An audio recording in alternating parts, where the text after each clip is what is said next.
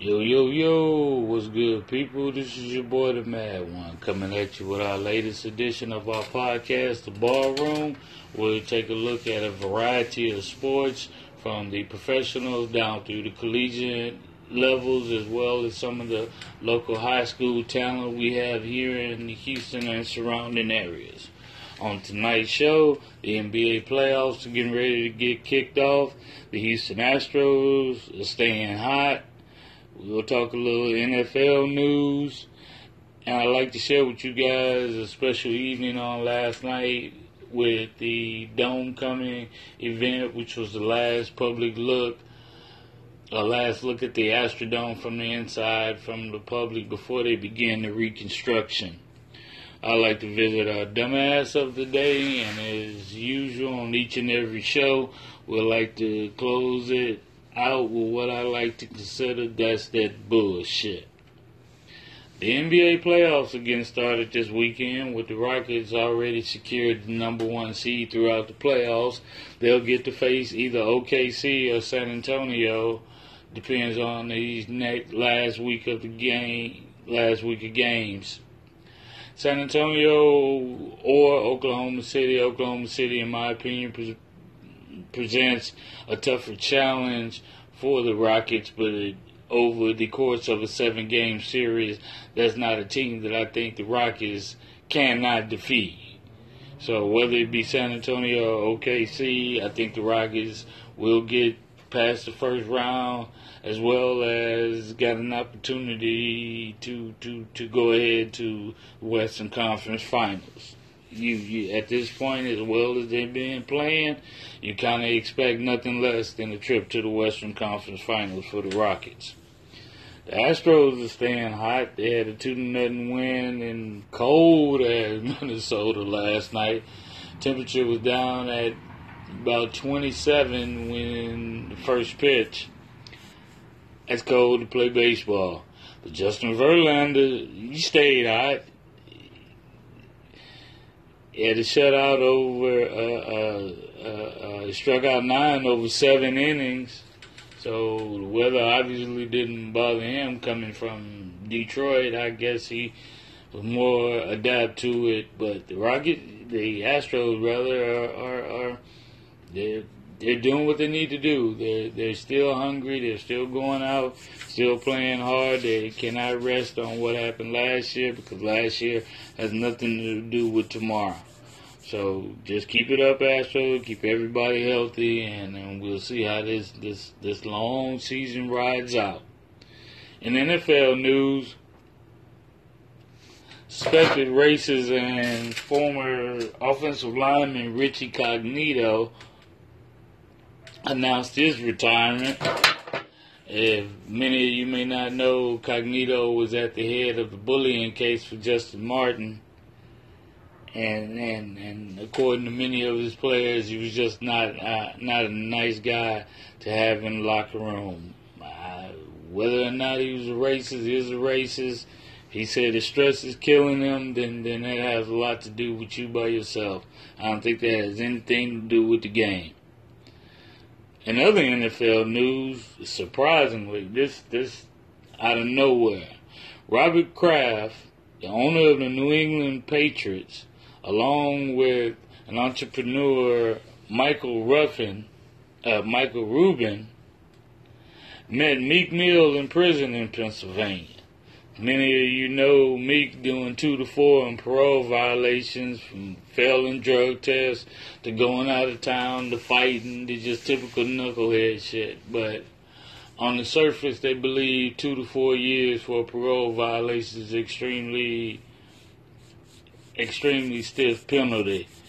And Robert Kraft says he's met Meek Mill before. He seems like he's a wonderful young man, and for him to take time to show his support, as well as charter his own private plane for the Parkland shooting survivors to get to Washington, D C, says a lot about his his understanding of, of this generation. And albeit I'm not a Patriots fan, never been a Kraft fan, et cetera, et cetera, for him to take the time, his time, to to visit Meek says says a lot about Kraft, so big ups to Kraft for that.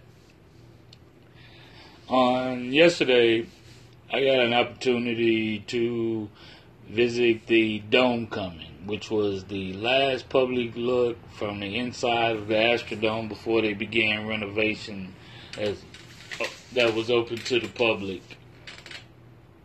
And just the sheer magnitude of the Astrodome has not diminished one bit. When you walk in, the first thing you do, of course, is look up, and and and, and it's just amazing the, the, the sheer size of this and what was once the home of, of the Astros, as well as the Houston Oilers and the Houston Gamblers. A lot of people may be unfamiliar with the the U S F L professional football team that was quarterbacked by Hall of Famer Jim Kelly, had such greats on their team as Ricky Sanders and Gerald McNeil, as well as Charles Davis. It was set up as um, momentum to the history of the sports teams in the Astrodome.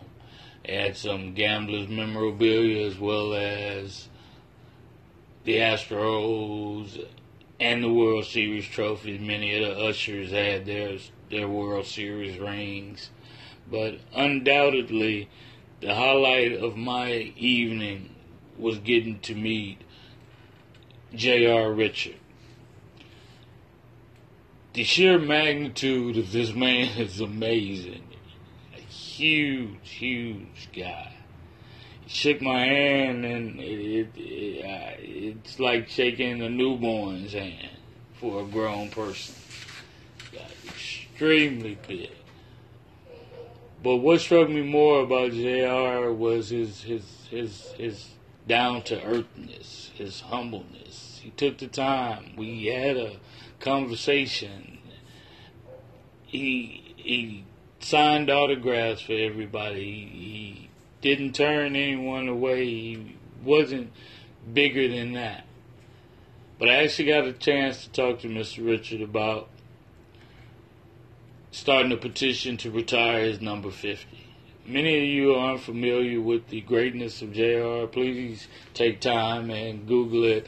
His numbers are, are, are amazing. I also got an opportunity to meet Hall of Famer Elvin Bethea, as well as Mayor Sylvester Turner and Judge Ed Emmett, who I thank both for saving the dome, for giving it an opportunity. And once the the ink is dry on the declaration from the National Historical Society, it will become a landmark. Emmett, it was often quoted as saying, when you think of Texas, there's two buildings that stand out the most: Alamo and Astrodome. Wonderful, wonderful evening for everyone that got an opportunity to come out and and see the inside of the Astrodome for one last time. The event was from, I believe, four to seven, five to eight, five to eight, and they only gave away an estimated twenty-five thousand tickets. I left at approximately seven thirty, with probably twenty thousand people still in line. So, good job to everyone. It was a fun time held by all, sharing their memories of the the Astrodome. You saw more Houston Oilers, Love Your Blue gear, Astros, various uniforms over the years. It, it was an excellent send-off for the fifty-third birthday of, of the eighth wonder of the world. On to our dumbass of the day. Trump's lawyer, Cohen, who gave the one hundred thirty stacks to his porn star, the feds raided his home and his office. Ironically, Stormy Daniels is also cooperating with the feds. You may be able to fire the head of the F B I, but the snake is still alive. If you don't think these people have connections, then you you, you fit the title of, of this particular segment, Dumbass of the Day.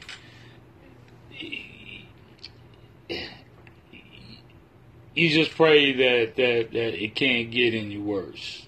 This this is absolutely crazy. If they had nothing to hide, if the F B I and, and wasn't looking for anything, there's no way they're going to raid your home and your office. Obviously, they looking for something, and when they find it and it's exposed, you got a whole lot more problems on your hands than you think, dude. Consider leaving right now and get ahead of the game before them folks come get your ass, but that's what y'all do. And finally on tonight's show, we're going to end with our episode of, of, of That's That Bullshit. And you'll understand what I mean once you hear. Recently on Wheel of Fortune, a contestant lost seven thousand one hundred dollars for mispronouncing the answer to the puzzle as flamenco dancing. Instead, he said flamingo dance lessons, which the puzzle was actually F L A M I N C O, which derives from a Spanish traditional dance. And Pat Sajak and the guy was standing there looking at each other like, what the fuck just happened?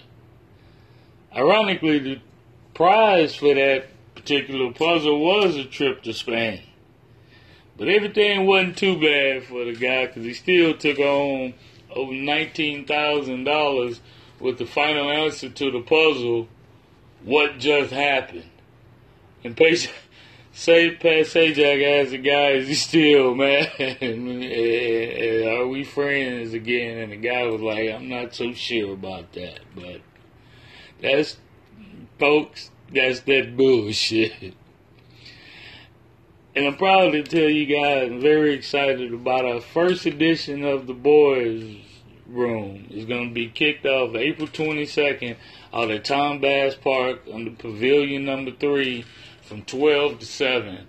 We're finally going to get an opportunity to get all the fellas together and chop it up and bring you guys some real shit from the boys' perspective. I'm looking forward to it. It's going to be an exciting time as we wish one of my good friends, Brian, a happy fiftieth birthday. You got to get an opportunity to come on out and check us out. Once again, I appreciate your time. Thank you guys for listening. Hope you were entertained. Until we talk again, stay prayed up, people. Love and peace.